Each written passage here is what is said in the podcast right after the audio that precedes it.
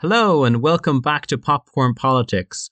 Today, we're talking about the film Network. My name is Diarmuid Burke, and I'm joined by an angry prophet denouncing the hypocrisies of our times. It's Jack Redmond. Say hi, Jack. Hi, Diarmuid. I'm mad as hell. I'm not going to take it anymore. Are you? Are you mad as hell, Diarmuid? Um, it's not great. I'm not. I'm not. I'm. I'm not feeling great, Jack. Uh, we are filming this or recording this, I should say, still in the middle of a pandemic. Mostly, I'm just. I'm kind of sad and kind of just want want to go see my friends and hang out. But instead, I'm talking about Yeah, you can't do that. no. Instead, I can't do that. So I will. I will just say that Diarmuid is. We're recording this over Zoom, and Diarmuid is recording this uh, under his blanket. yeah, for the second week in a row, I have constructed a pillow fort for myself, and I am I'm living it up under here. I don't think I'll ever leave. To be honest with you, this is incredibly. Looks cozy. I feel safe. I feel secure. I feel the way uh, that I've always wanted to feel, and that's really really great. Jack, we're going to talk about network today. yeah, that's a good idea. Um, you'd never seen this movie before, No, this was your choice. Yeah. And when when did you get the chance to to see it? I watched it watch today. Yeah, I watched it. Um, probably yeah, early earlier today, and I'm still moving myself through it emotionally. But I really, really, really enjoyed it.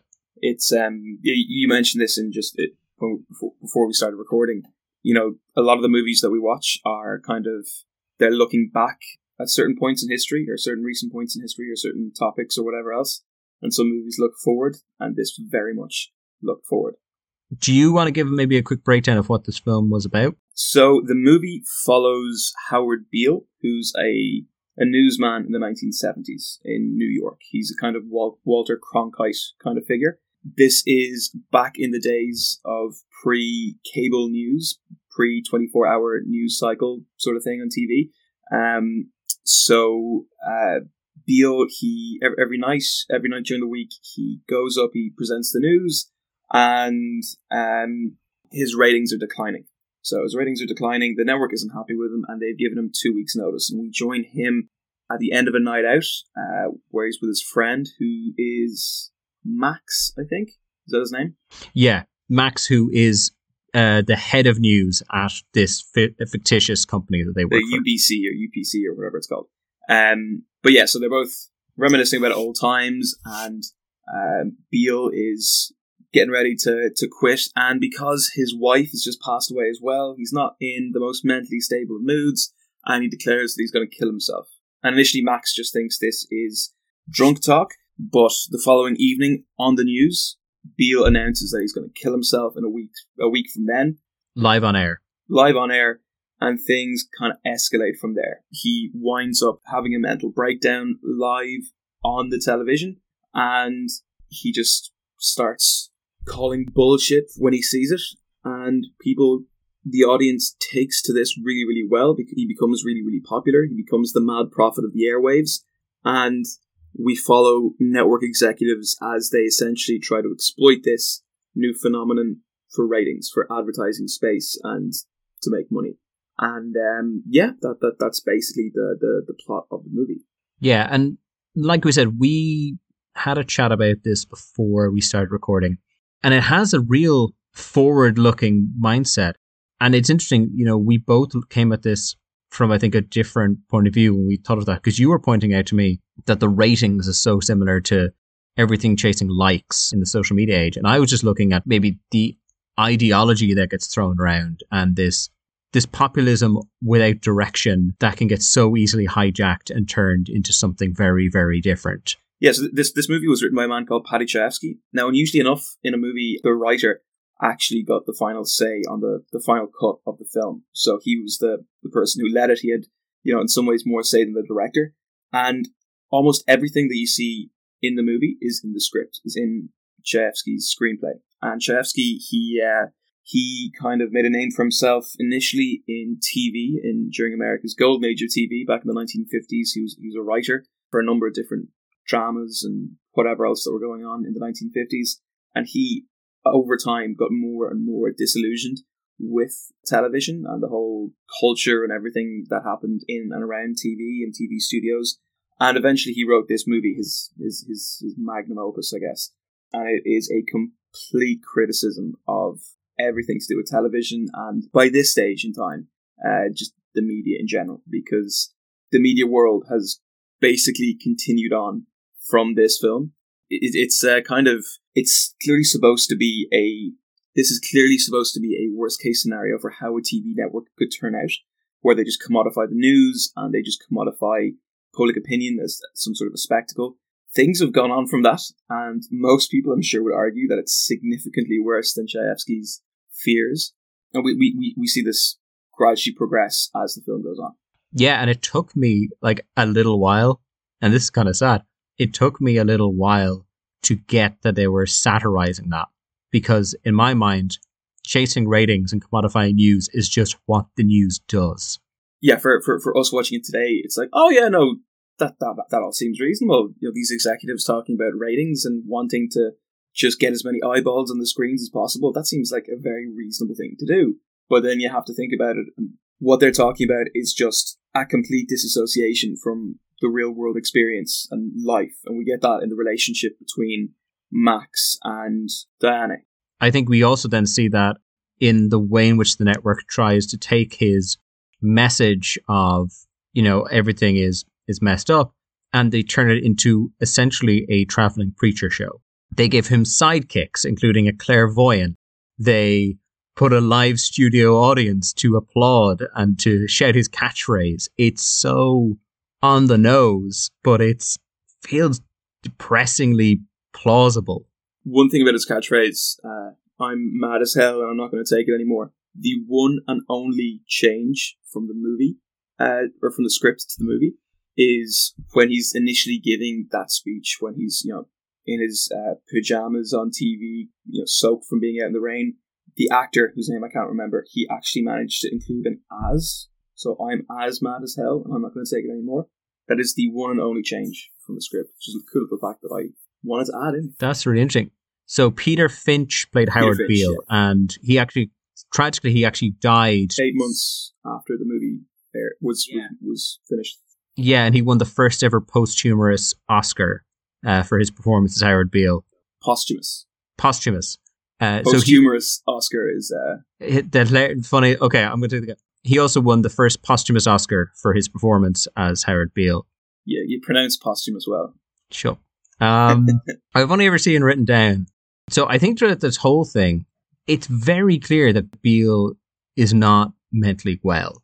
And it adds that extra layer of how much he is being essentially abused by these people and having everything dragged out of him as much as possible. Oh yeah, Beale himself, he, he when when they redo up his show, and they kind of embrace his nature as being the, the the mad prophet, he keeps ranting. His show basically revolves around him ranting and raving and proselytizing until he passes out, until he makes himself unconscious from doing it.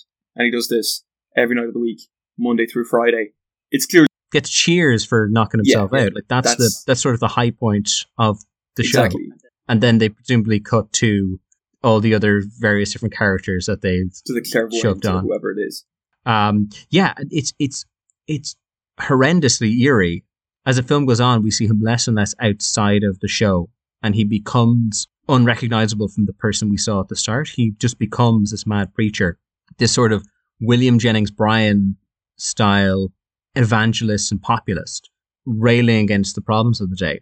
But we were talking about this earlier. You point out he's his his energy is all over the place. It's against everything that's wrong, and to, there's a there's a very clear reason why there would be an appetite for this.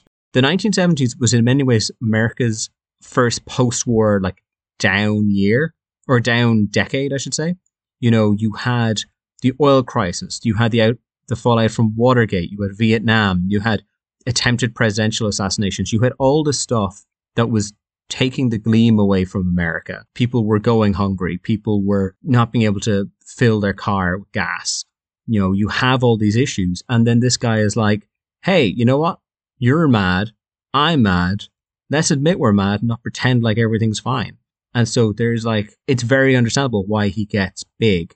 But of course, because everyone is angry at so many different directions and against so, many of these things they can't control, he, he doesn't really have a real outlet.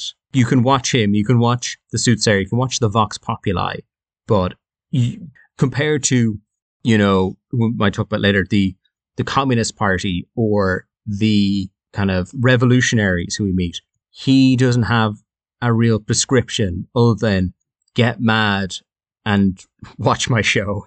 Yeah, and this this is something that I think is one of the best things about the uh, about the movie is that he does all of this. He, he creates a genuine social movement, and pe- millions of people all around the United States watch him every single night. You know, al- almost religiously, and the religious overtones are very very clear in that. Um, but he achieves nothing. He he does nothing. He goes like you know various different rants throughout the movie. He keeps talking about how things are as bad as they've ever been. You know, I'm mad as hell. I can't take it anymore. You know, whatever else.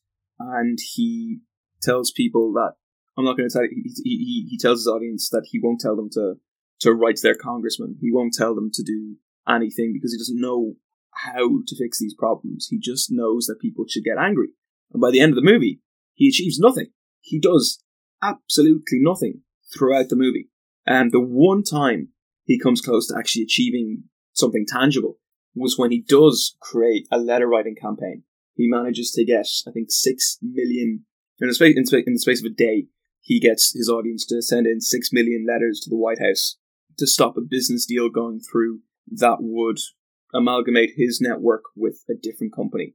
Kind of the, the nameless Arabs is what they're referred to as, you know, throughout the movie, are, are buying up the uh, the television station, or, or at least the parent company for the network. Um, he stops that deal from going fo- going through, but I think that's the only actual tangible impact he has in the world around him. Everything that he does, all the proselytizing, all the televised evangelism, everything like that, it just it's a waste. And that letter writing campaign also goes nowhere for reasons that happen later in the film. Yeah, you're right, and it's really part of it's sad because you can tell that this guy really wants to affect change.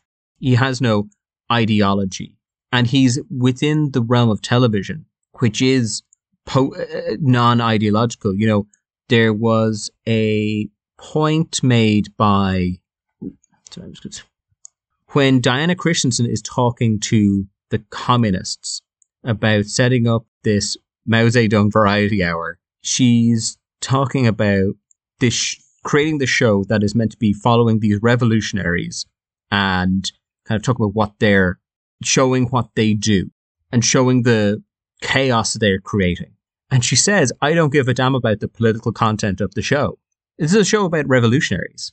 This is a show about people who want to overthrow the US government and replace it with some form of communism. And she doesn't really care about that. All she cares about is the ratings. And now he is within that framework. So he can't do anything because his ideology can't exist almost within the bounds of TV. He says it himself, this tube is the most awesome goddamn force. And he says awesome as in to cause awe, not as in it's totally radical. In the whole godless world. And woe is us if it ever falls into the hands of the wrong people.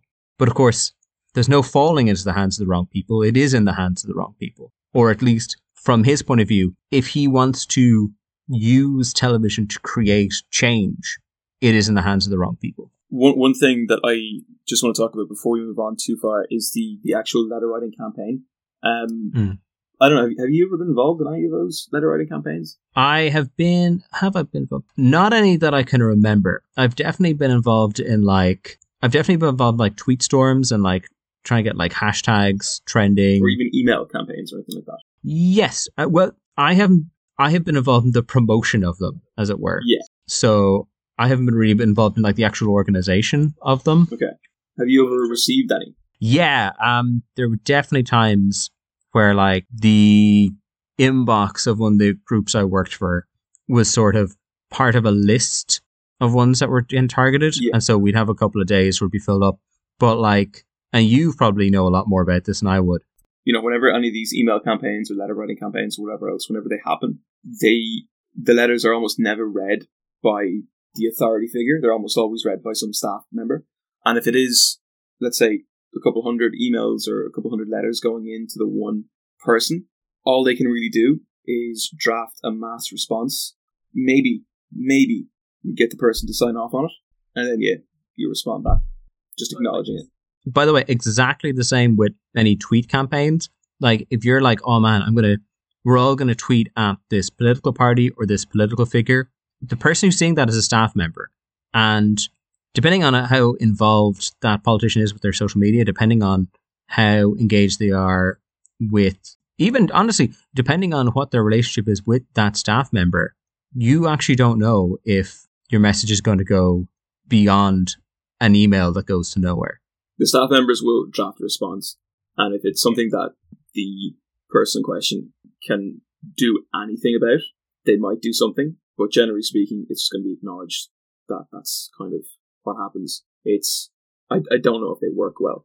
Now, look, obviously, I've never dealt with six million. I feel like if there was six million, that might that might get my attention. But I'm just talking about like general these general campaigns. Yeah, I think they're they're a little less effective. yeah, I think so. I think if you get six million, yeah, you're gonna have an impact. But if you're getting a few thousand, That being said, and I know we might I might be completely undercutting my own argument and our own argument here. There's a difference between getting something electronic and getting something like like a letter. Like a letter is like you know you get a few thousand letters, you've got to store them somewhere. yeah, well, the, yeah, you're gonna have to keep them on file. But what what I mean by this is that like a lot of these letter campaigns, um, that I would have ever gotten in, they would have been like a mass, like just insert your name here and we'll Yeah. send off thousands of emails to the relevant people. Insert your name and address here and whatever, and you know that will be the extent of the campaign. That will be the extent of your involvement in it. If you take the time to write a letter yourself, or if you take the time to write an email yourself that's personalized to you and is not the same text as however many other people campaigning in, that is a different thing entirely. I, I I wouldn't even say the email. I think you just got to write the letter. Diarmuid and Jack taking a moment out of the talking about the film to just give you some handy political advice. Just handy campaigning advice. Don't sign up to a mass email campaign. Do it yourself. Yeah. So it's uh, you like the movie, Jack?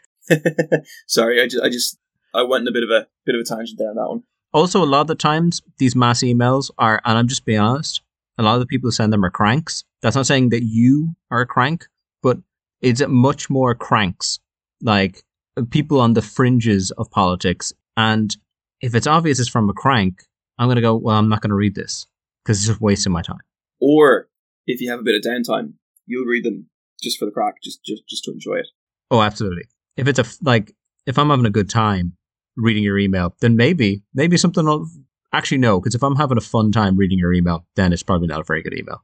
Yeah, it doesn't have to be a good email. I mean, if you, if you're we're again let's let, i'm gonna let's nip this in the bud right now let's let's because we'll spend another 40 minutes on this network great movie It's a great movie, and one of the great things about it, one of the things that I love about it, is the fact that it none of the characters achieve anything that they set out to. None. uh, i would disagree with that Well, no, no. I think most of them don't don't achieve what they set out to. Diana, she does. She gets the ratings. She advances her career. She gets to be put in charge of the news division. And uh, Jensen, the guy in charge of the parent company. Also uh, frank hackett as well who's sort of who's essentially faye dunaway's boss he also Does he though? i mean he gets the ratings that's what he wants He gets the ratings, but he does. He, he gets the ratings in like he seems to disagree with every single action that's taken around him. but I think he is more of a, and we see these a lot in the world. He is someone who will disagree with everything, but if the right result comes out of it, he will take full credit. Oh yeah, And that's the sense you get where, you know, he's, he's celebrating when the ratings are good, even though he's been trying to cut Beale out as much as possible. he goes from one success to another and one you know huge boon to another, and then as soon as there's a single speed bump or as soon as there's a single thing goes wrong, he gets into a big huge depression. Yeah, interesting character. But yeah, I would agree with you that sort of the two heroes of the film, so Howard Beale and Max Schumacher, the ones who are kind of definitely not objectively good people, because Max Schumacher, we can definitely say, is not a good guy.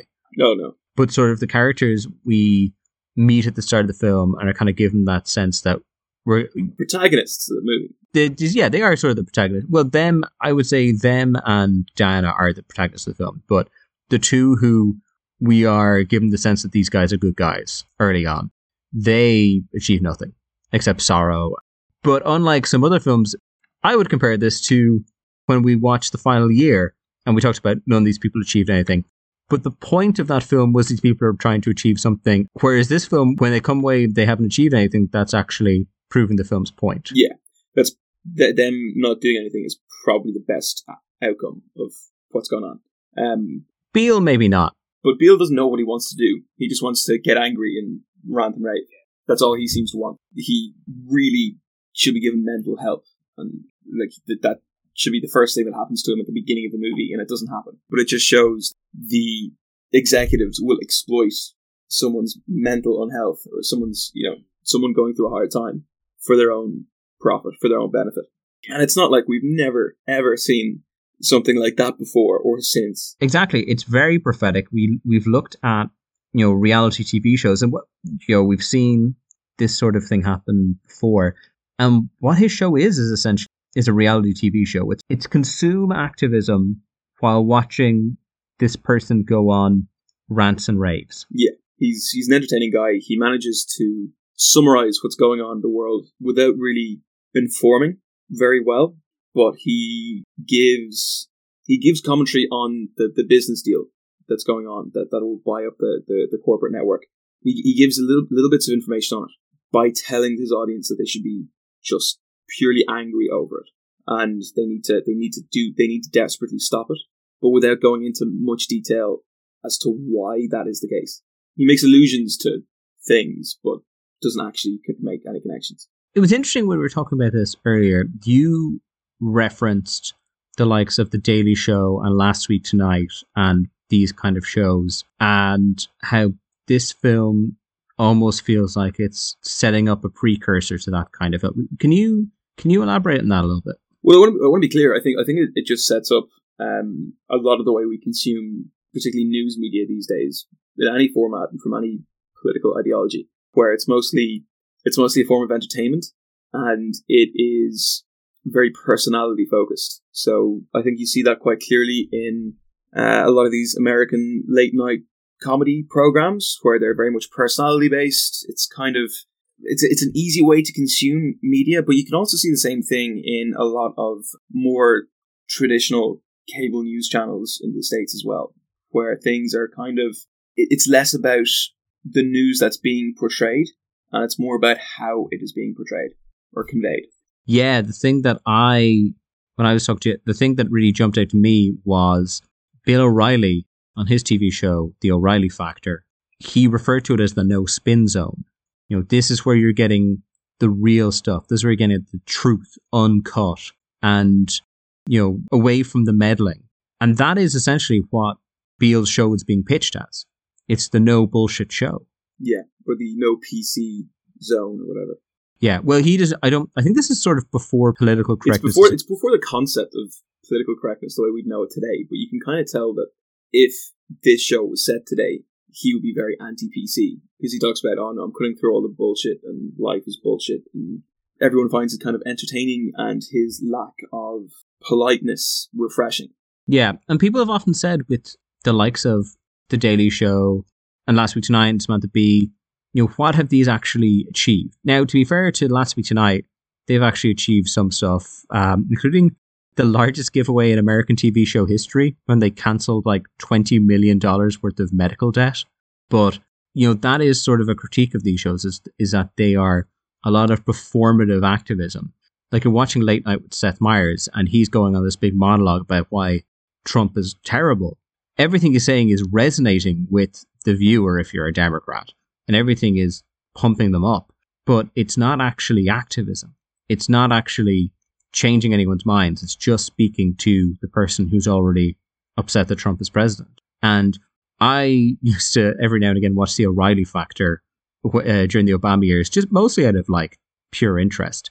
And it has because he's say what you want about him, but he's a great performer.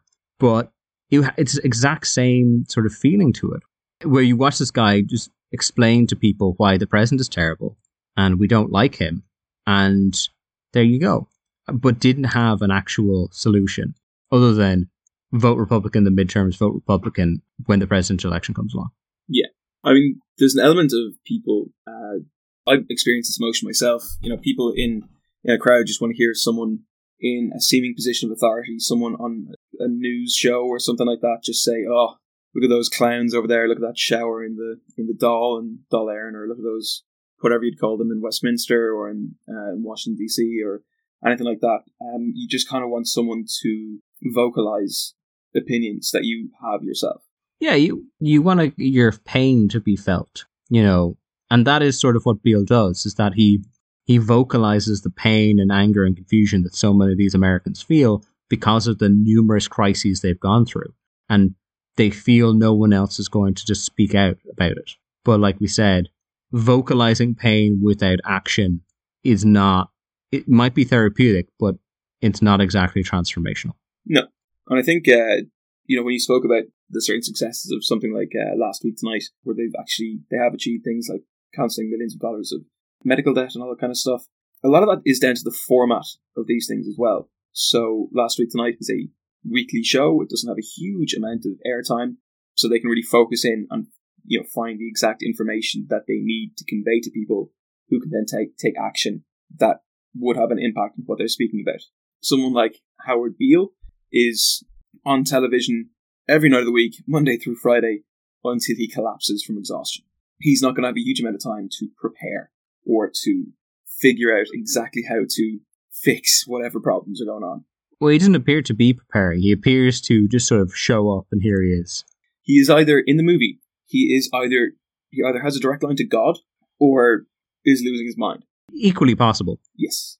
Can we talk a bit about my favorite character in the movie, Jensen? He's in it for like two scenes, I think. Like, you barely see him, but he has just one of the best speeches in any movie.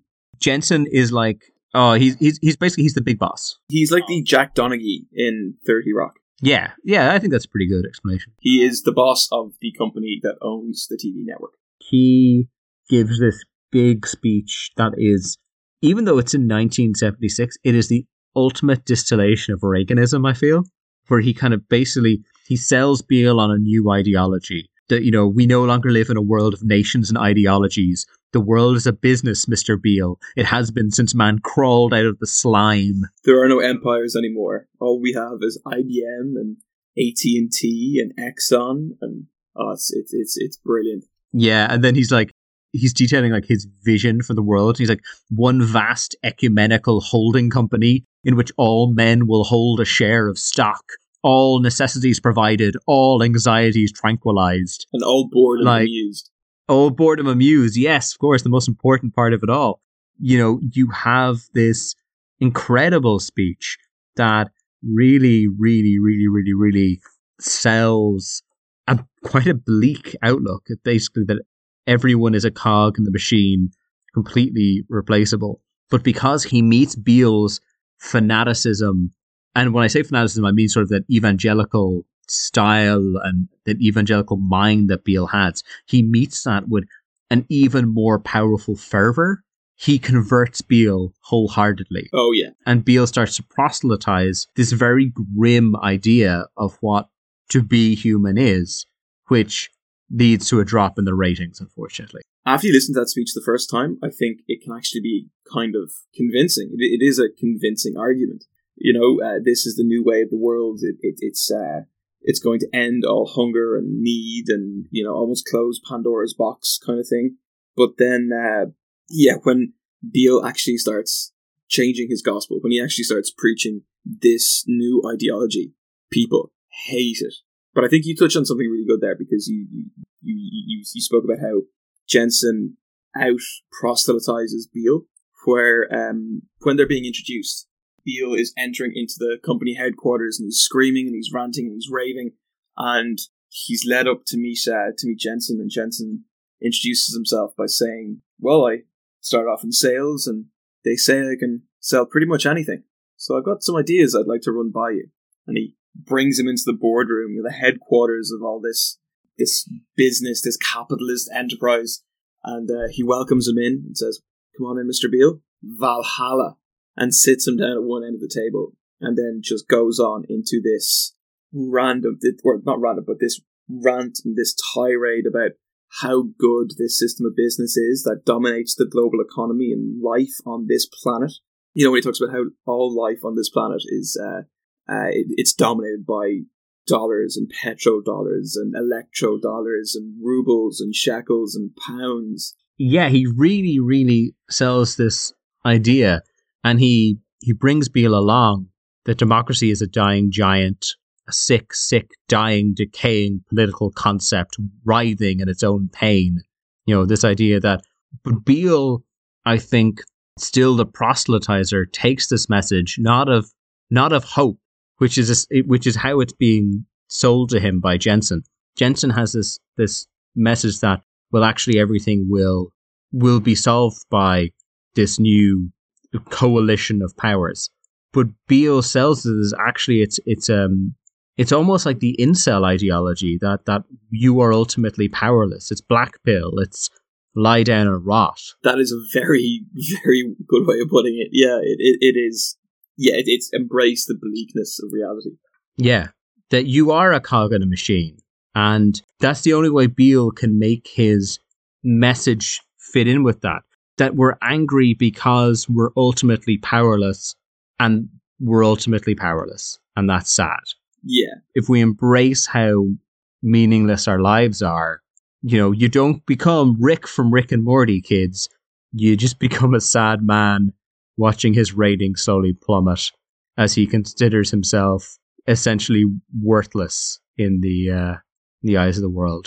I do like though that this speech is kind of, in some ways, it's almost a precursor to Gordon Gekko's "Greed is Good" speech uh, Mm. from a movie ten years later. You know, um, Wall Street, a movie about how bad this culture is, this toxic culture of raiders, Wall Street raiders, or stock raiders, or whatever they're called. And uh, this speech, which talks about how good greed is, gets uh, you know it's such a convincing argument. It's such a convincing speech from the from someone who is essentially the villain of the piece that it actually people run with it in real life and take it on board and convince themselves that the guy's right. This uh, movie kind of anticipates the movie Wall Street by 10 years. That is a really, really good point. It's a powerful speech. It has a very clear message. We should also mention it's not just that the speech is great, but the way in which they light the room, the way in which they frame the camera as, you know, underneath him. You really, really get the sense that someone like Beale, who is not very well, would be so quickly shifted this because, as well as everything else, it's an answer. And Beale has a lot of rage and a lot of energy, but he doesn't actually have an answer. He doesn't have a, as Marxists would say, a materialistic view of the world. He doesn't have a, he doesn't have any dialectics. He just has um, rage. There's no, there's no ideology behind it. There's no, there's no way of explaining why the world is the way it is. There's no hope in his message. There's, there's no vision for the future. It's all just about tearing things down. And that's fine when you're tapping into people's rage, but people don't want, people feel depressed and they don't want to feel depressed. Yeah. You know, it's not, it's not, I can't feel like there's a call to action to sit and kind of look at my feet. Yeah, I, I do love though um, at the end of the speech when Jensen is just and unlike any or unlike almost all I should say of Beale's speeches, Jensen gives him a command, an actual action at the end of it. He tells Beale that you have to go out there and preach my message, and uh, Beale says, "Why? Why me? Well, because you're on television, dummy." And talks about how many ratings he's getting, what his share of the the viewership is, and you know Beale thinks that he's looking at God, and Jensen says, "Yeah, you might be right," which is just great. Someone who's in that position, someone who is we don't know his title, but he's the CEO of some huge conglomerate multinational corporation. He's gonna think very highly of himself. But uh, another thing that I, I thought was really interesting is that Beale is not getting Jensen's attention. Like he Beale is almost ignored by people with real power until his letter writing campaign goes in and it actually stops things from happening materially in the real world. And then the next morning, he's called into the headquarters, into the head office, and he's not long for the world after that. This little adventure going on is fine, and as long as it doesn't actually cause any problems. And it's, it is a, again, it's a very sort of grim message to this, where if you want to achieve change and no one is, you know, and you seem to be getting along great and you're not facing any adversity, there's a reason for that. Yeah. It's because you are not seen as a threat. I think we we've kind of skirted around these characters for, for, for long enough. I think we better talk about the uh, the communists in the movie.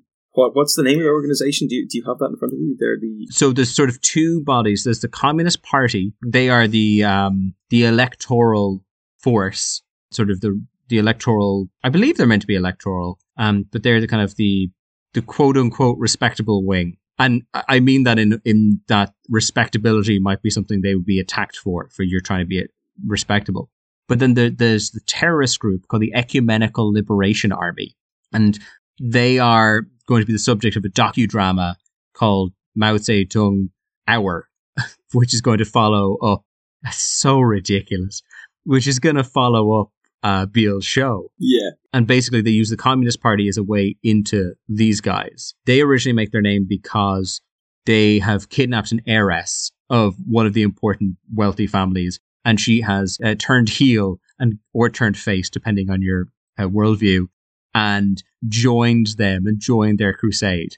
And a video, they have been filming themselves going after banks. And a copy of one of those videos ends up in Diana Christensen's hands, and she's like, cool, this is TV gold. And as she said, she doesn't really care about the ideology. She's just looking at this and going, this is something we can definitely use. And so she reached out to the Communist Party, who say we have nothing to do with them. And she goes, okay, well, here's my offer. The woman from the Communist Party then goes to the terrorists and says, hey, we might actually have a deal here. And then later we see this incredibly bizarre world of these militant communists freedom fighters, terrorists, whatever you want to call them, negotiating with these suited bank executives, and the executives basically having to deal with leftist infighting in real time, but over a contract negotiation for a TV show. It's brilliant. It is absolutely brilliant. It shows how quickly. I mean, obviously, it's it's a satire, but it shows how quickly a lot of these left wing organizations they kind of fall apart and start the infighting starts, and they call each other fascists and all that kind of stuff but yeah, it also from a left leftist perspective, it shows that the, like just the overwhelming corrupting influence of money in this kind of a this this kind of a setting. You know, as soon as you start engaging with a massive multinational media corporation, uh, they're, they're just going to use everything to exploit it. Even communism, even a political ideology that is diametrically opposed, fundamentally opposed to this media corporation's existence, they their spreading of that communist ideology will only further their own ends and further their own profit. And it's amazing to watch the contrast between this again William Jennings Bryan style evangelical populism with no although to be fair to William Jennings Bryan, he was really into the free coinage of silver. You can't even say that about Beale. He has no opinion on the gold standard from what I can see. That is a joke for maybe like two of our listeners, if even. Two of our but, four listeners. Two of our four listeners. Um, one of whom is me. when when you go back to edit this later on, you need to do something to just keep yourself engaged. Is it pretty much? Um, but so, but he has no answer. He has no vision. It's just pure rage. The communists have a worldview. They have an answer. She brings it up many times, like that they do have this ideology, and it doesn't matter if you're on the angry no ideology or the very clear, thought out, genuine beliefs of your own ideology. Doesn't matter what side you fall on, you will be consumed by this conglomerate, by this media empire. And that's definitely, I think, a really good way of talking. If you want to talk about these things, I think it's a really good way of talking about it, of showing the different ways in which you can resist and really hammering how, in this film's view, these ideologies are worthless. I, I don't think the world is quite as bleak as this movie makes it out to be. Um, a, lot, a lot of the things that happen in the movie have come to pass. I, w- I will say that. I mean, it, it, like we said earlier on the beginning of the podcast, it's very, very prophetic. Uh, but at the same time, the world isn't quite as, as black and white as this. You know, it, it isn't uh, filled with uh, executives who are as evil as the ones in this movie. Um, I, I think it is good though to talk a little bit about how Howard Beale what happens to him in the end. Do you want to go into that a little bit? So here's the thing, guys. Spoiler alert from the film from the mid 70s. Yeah. At the end of the film, our hero ish, Howard Beale, is, and I'm laughing when I'm saying it, he is assassinated. He is killed on live TV just as the show was starting by. Okay, no, we, we, we should go into the reasons why he's assassinated, though. No, no, no, I'm about to say that. He is killed on live TV by the leader of the Ecumenical Liberation Army for ratings, essentially. He is killed because his ratings are getting low, so they need a way to get rid of him, but they also need a way to get some buzz around this new Mao Zedong hour. So the only way, I mean, it's sort of killing two birds at one stone. What if we get the terrorists to shoot him on live TV, to murder him, make sure they get away, allow them to get away, and then suddenly mean, man, I gotta tune in for the next episode. Exactly. I gotta tune in for the next show. Yeah. Like, and they can't they can't fire Beale because uh, Jensen has taken a personal like and interest in the show.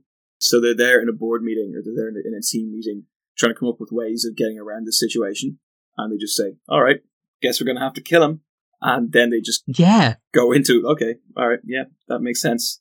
We'll have to kill him. And it's very well done, I think, where someone just goes, we have to kill him. And there's sort of, there's a moment where you can tell a couple of them are kind of hesitant about it, but it's, it's perfectly logicked out. You know, it's pointed out. So it's, it's proposed by Diana Christensen and it is pointed out that she is television incarnate. She's indifferent to suffering. She's insensitive to joy.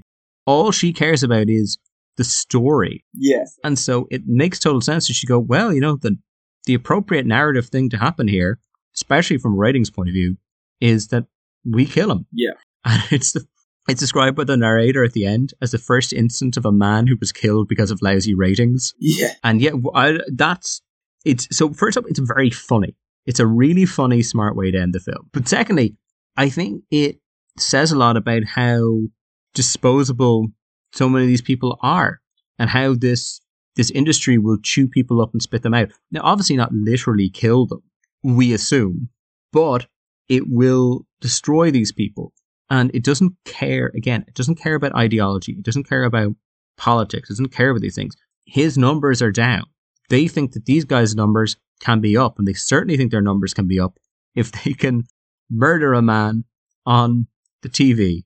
In fact, at the end of the film, a second season is greenlit after his uh, after his shooting, I believe. Anyway, you know, from their perspective, you're only as good as your last week. You know, he he explains to Jensen that um, the television industry is very volatile and that you know you need to keep your numbers up. If they, if Beale's numbers keep going down, eventually it'll spiral and get out of control, and they'll never be able to go back up again. It'll be a permanent loss. So it's only as good as your last kind of uh, your last thing. I, I love the uh, the decision making scene as well, where they're all discussing the actual assassination of Beale, and a couple of people they, they, they all, or at least most of them anyway, seemed hesitant to want to kill the guy, but never for any moral reason. One of them said, "Oh, I hope you don't keep any uh, any recording devices in your office." To which your man he just didn't answer the question, just moved straight on. And uh, the other kind of president of the network guy, I can't remember his name, but he uh, he says, "Listen, this is murder. We're talking about a capital crime here. We have to make sure that the network is not involved." you know, like he says something to that effect. I can't remember exactly what he says. But, yeah, no, I think that is what he says. He, it's it's just it's never about you know, we're taking a man's life. You know, um, it's it's all just about the legality of it. Um, yeah, or not even the legality, like the distancing, protecting the organization. Yeah, protecting the organization exactly. Protecting the company. Yeah, it's so funny. I, I do think though that the uh, like it, it really reeks of things like reality TV and influencers as well. I think like modern influencer culture, like it really speaks to that, but maybe on a different scale. You know, when when you think of uh, I think Jake Paul or Logan Paul or one of them going through that suicide forest in Japan. That was Logan Paul. That was the older brother. Oh right, okay. Lo- Logan Paul going through the the suicide forest in Japan. Uh, you know, things like that. It, it just really reminded me of you know that sort of stuff. Yeah, I think it's it's a perfect end to this film. It's funny. I, I we're probably getting close to final thoughts time. This is obviously a podcast about political movies, and for the first half, I felt that, yeah, there's kind of political elements to it, but I wasn't really getting that that real kind of clear political message. But the second half really, really ramps that up. Yeah, I think what's great is that it sows so many seeds, and then it reaps them perfectly. Just uh, as we're kind of wrapping things up, what do you think this film is trying to say? What do you think its ultimate message is? I think the message of this movie is that TV is bad, and extrapolating that into today, into 2021, is that the media is generally bad. So TV, the internet, all that kind of stuff. I think that it really talks about it. It, it talks about that it doesn't matter what your message is; it's going to be corrupted by the actual institution of the media itself. You just really need to make sure that you're able to see through the bullshit. I think this film is not trying to propose an alternative. I think it's just trying to hold a mirror up to how grim the situation is. I think this film isn't really trying to convey any kind of political message. I in in so much that I think that it's mostly just focused on talking about what bad stuff's going on. You know, oh, this isn't great. This isn't great. This isn't great. And ultimately, it's about the power of a corporation to to twist everyone it wants to its will, whether it's the communists, whether it's the evangelical populists, whether it's whether it's just the, the people who are working there day to day. You know, I think so many of those guys that we are seeing in the final moments of the film deciding to kill Beale, maybe with the exception of a couple of them, I don't think they would make that decision. Yeah. If it not have been for the fact that they've been twisted by this world where only ratings matter. I and I I think the film has sort of a less of a plague on all your houses attitude toward these things and more of a if you get into this business, if you get into this industry, you're going to see a lot of locusts in your bathroom. On that, sorry to to cut across you there, but on that, um, the the writer of the movie Chayefsky, uh, if that's I'm probably butchering the pronunciation of that name, he clearly hated the the, the culture in the television industry. Um, you can kind of see this in the character of Max, because uh, I think Max is almost written as a stand-in for the writer himself, at least to some extent. Uh, when he talks about you know when he's there trying to write his novel, uh, you know the early days of the TV industry, and no one cares about it, and you know he, keeps saying that sort of that sort of thing. Bernie Paddy Chayefsky, he would stay on the set of this movie to make sure everything was you know everything was accurate and the characters and the actors were all behaving the way someone in the TV industry would. And apparently, the director originally, when Beale was going in to make his uh, his breakdown speech, so he had passed out earlier on that day he woke up in Max's apartment in his pajamas, and it's raining. There's a terrible thunderstorm going on in New York, and he puts on his coat in his pajamas, obviously in his pajamas. He walks out into the rain. He gets a taxi, and he goes into the studio soaking wet in his pajamas. And originally in the movie, uh, the director had the security guard say, "Hi, Mr. Beale," and you know stop him from going into the studio. It'll be some sort of a, you know, "Are you okay?" kind of moment. But then Chayefsky got rid of that and said, it's TV. No one would have given him a second look. Uh, he clearly hated the industry, and uh, that really comes out in the movie. It's a good movie. I, I think for any, so I I bought I bought or I rented it on Amazon Prime. Uh, I could wholeheartedly endorse checking this film out. It's a good watch. I think you need to be maybe. I don't think you even, unlike some of the other films you watch, need to be in the right mood. I think you'll get something out of it. Um, I would absolutely endorse watching it. I get the feeling Jack would as well. Yeah, I definitely would. I think that's it for another episode of Popcorn Politics, everybody. Thank you very much for listening. We're saying at the end of every episode, please rate, subscribe, do all the various different podcasting things. We're hopefully getting better at this. I think we're getting pretty good. Oh, yeah. We're, well, we're, we're kind of can't not really. Next week, though, what are we going to be watching? Jack, it's my decision. And after, I know I've mentioned before, I've been trying to make you as upset as possible and depressed as possible, but I'm going to give you a week off. We're, we're going to watch Sacha Baron Cohen's film, The Dictator. Okay. It's great film. Well, it's a good film. It's got, it's got a great ending. Some of the rest of the film isn't great. It's got a really interesting political message, and I honestly, I'm looking forward to talking about it. Okay, I'm looking forward to watching it. Uh, thank you very much, everybody. You can follow me at Diarmuid G. Burke on Twitter. We will be back next week with the Dictator. Let us know what you think of the Dictator. Well, let me know what you think of the Dictator. Also, let Diarmuid know what you thought of Network and if we left anything out. We didn't even get into the, the relationship between Diana and Max. Uh, this is a this is a thick film. Yeah, we, we missed out on loads of stuff in this movie. Maybe we'll do a part two at some point. If you know, we'll, yeah, we, we might we may have to circle yeah, back because this is a but this is a really good film, and you should absolutely check it out. So thank you very much, everybody, and we will see you next week. See ya.